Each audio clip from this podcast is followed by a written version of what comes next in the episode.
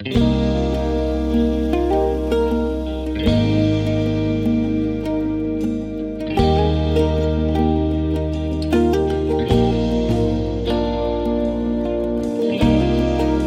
chlebem živ je člověk. Bible prostě mluví.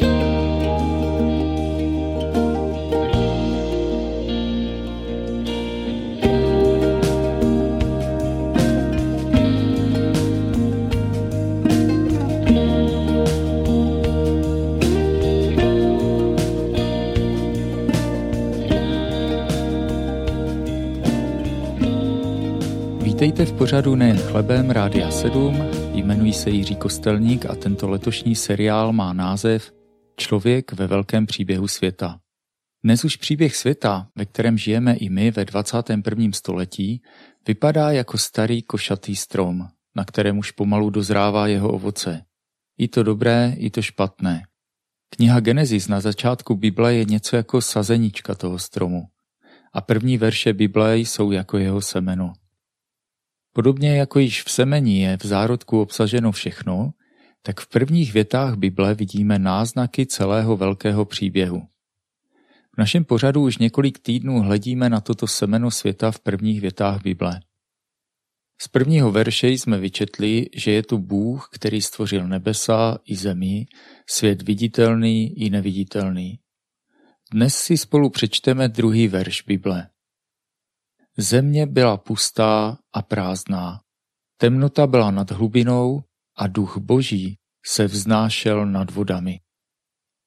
Biblické komentáře upozorňují na to, že hebrejština to umožňuje chápat i tak, že země se stala pustou a prázdnou. A tak si zde můžeme představit stvoření světa z ničeho, ale také je tu hypotetická možnost, že před biblickým popisem stvoření už na zemi něco existovalo a že v první kapitole Genesis mohlo jít i o uspořádání či obnovu již existujícího světa. To by také korespondovalo s tím, že právě tak chápali starověké kultury v Mezopotámii boží stvoření. Nikoli jako stvoření z ničeho, ale jako uspořádání existujících prvků světa do řádu. No, nevíme, jak to bylo.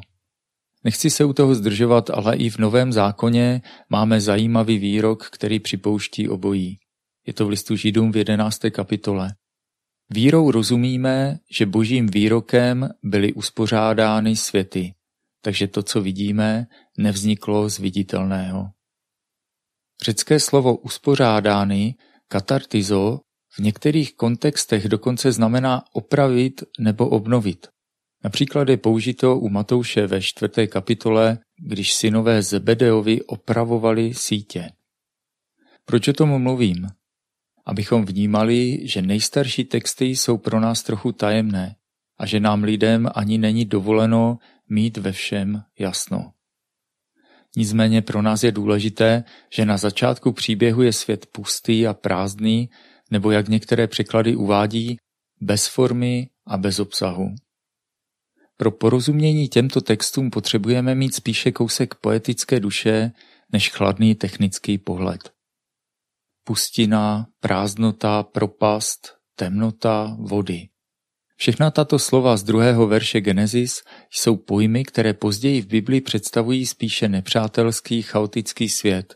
Nikdo z lidí by si nepřál žít v tomto neforemném a prázdném světě. I když je země na začátku pustá a prázdná, nad propastnou tůní je tma a nad zemí se rozprostírají neforemné vody, nade vším se vznáší naděje, že svět v tomto stavu nezůstane dlouho, neboť nad vodami se vznáší duch boží.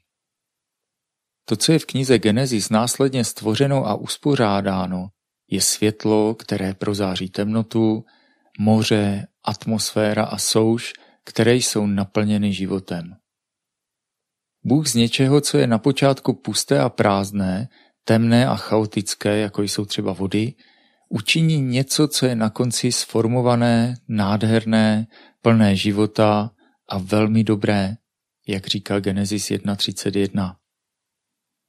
Moment, kdy Bůh tvoří nebo přetváří něco, co je pusté, neforemné nebo skažené, znovu do něčeho krásného a plného života je vidět v biblickém příběhu světa vícekrát, nejen na počátku.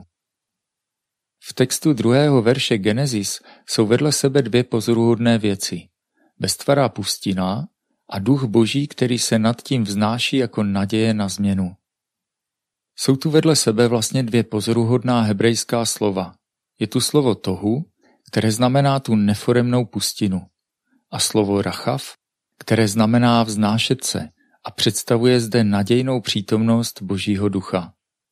Pro celý velký příběh světa je zajímavé, že obě tato hebrejská slova, tohu a rachav, se v celé Tóře, tedy pěti knihách Mojžíšových, vyskytují pouze dvakrát, a to vždy spolu.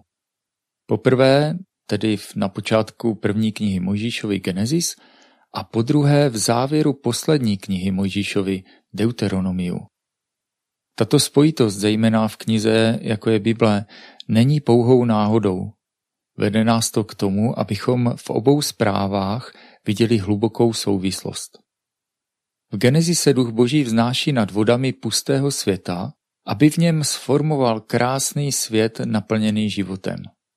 V Deuteronomiu ve 32. kapitole Bůh říká, že v chaotickém světě národů nalezl v pustině a pustotě blouznění, zde je použito slovo tohu, jednoho člověka, ze kterého se rozhodl sformovat svůj národ mezi národy. Tím jmenovaným člověkem byl Jákob, z něhož vzešel národ Izrael. V poetickém přirovnání se tady v tomto textu Bůh vznáší, zde je výraz rachav, nad zárodkem svého národa jako orel nad svými mláďaty. V obou případech, v Genezi i v Deuteronomiu, Bůh v neutěšeném, rozbouřeném světě formuje svůj záměr.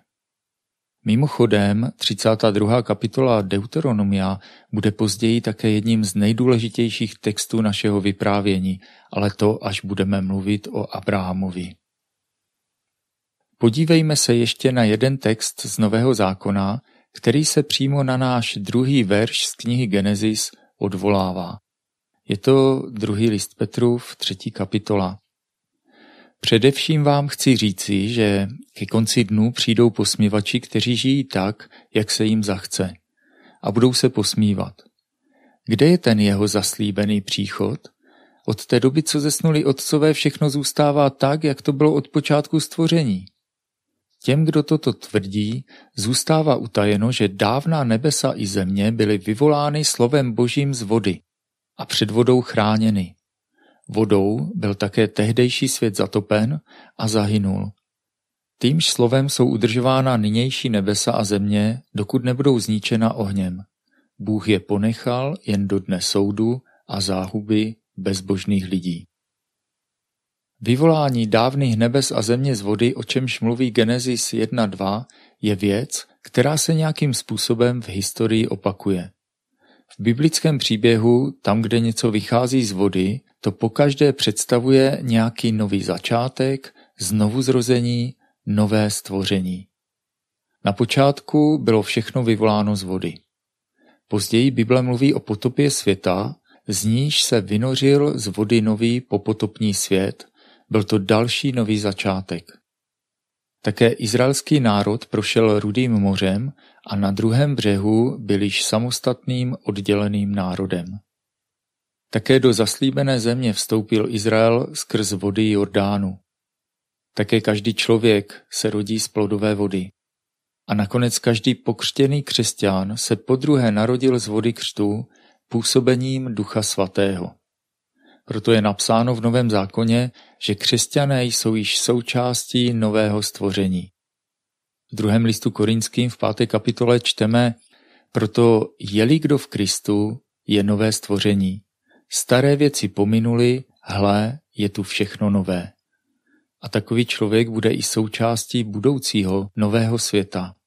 V Matoušově evangeliu Ježíš řekl, Amen, říkám vám, kteří jste mě následovali, že při znovuzrození světa, až se syn člověka posadí na trůn své slávy, budete i vy sedět na dvanácti trůnech a budete soudit dvanáct pokolení Izraele. A každý, kdo pro mé jméno opustil domy, nebo bratry, nebo sestry, nebo otce, nebo matku, nebo děti, nebo pole, získá stokrát více a obdrží za dědictví věčný život.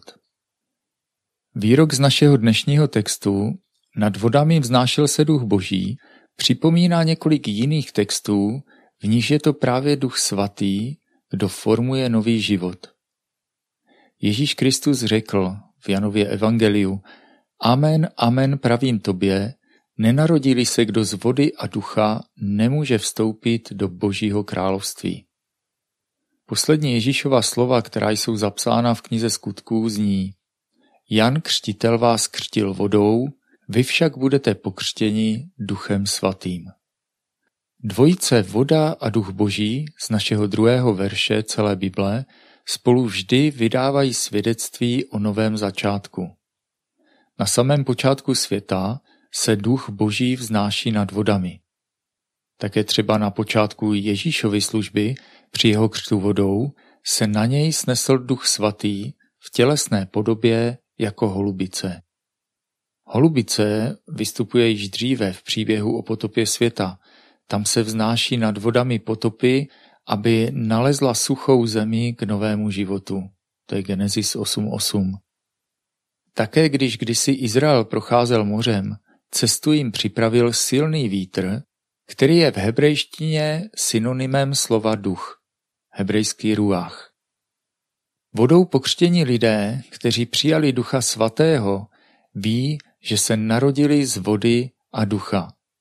Proto jsme podle písma již součástí nového stvoření a dokonce součástí toho budoucího znovu zrozeného světa. Když přeskočím v dějinách událostí, které vysvětlují, proč je dnes svět takový, jaký je, tak poselství Bible do tohoto zhrouceného a zničeného světa znovu přináší krásu a život. Když se život lidí kvůli hříchu stal pustý a prázdný, neforemný a bez obsahu, je tu naděje.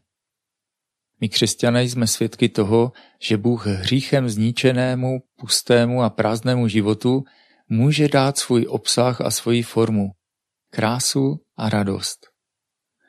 Od dob Ježíše a vylití Ducha Svatého o letnicích se Duch Svatý vznáší nad porušeným světem a tak je tu pro každého, ať je jeho život jakkoliv zničený, ohromná naděje na nový začátek.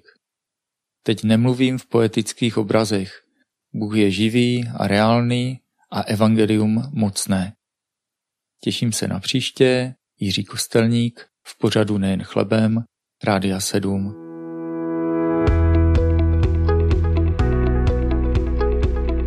Podcast vznikl na Rádiu 7, které žije z darů posluchačů. Pokud nás budete chtít podpořit, budeme rádi.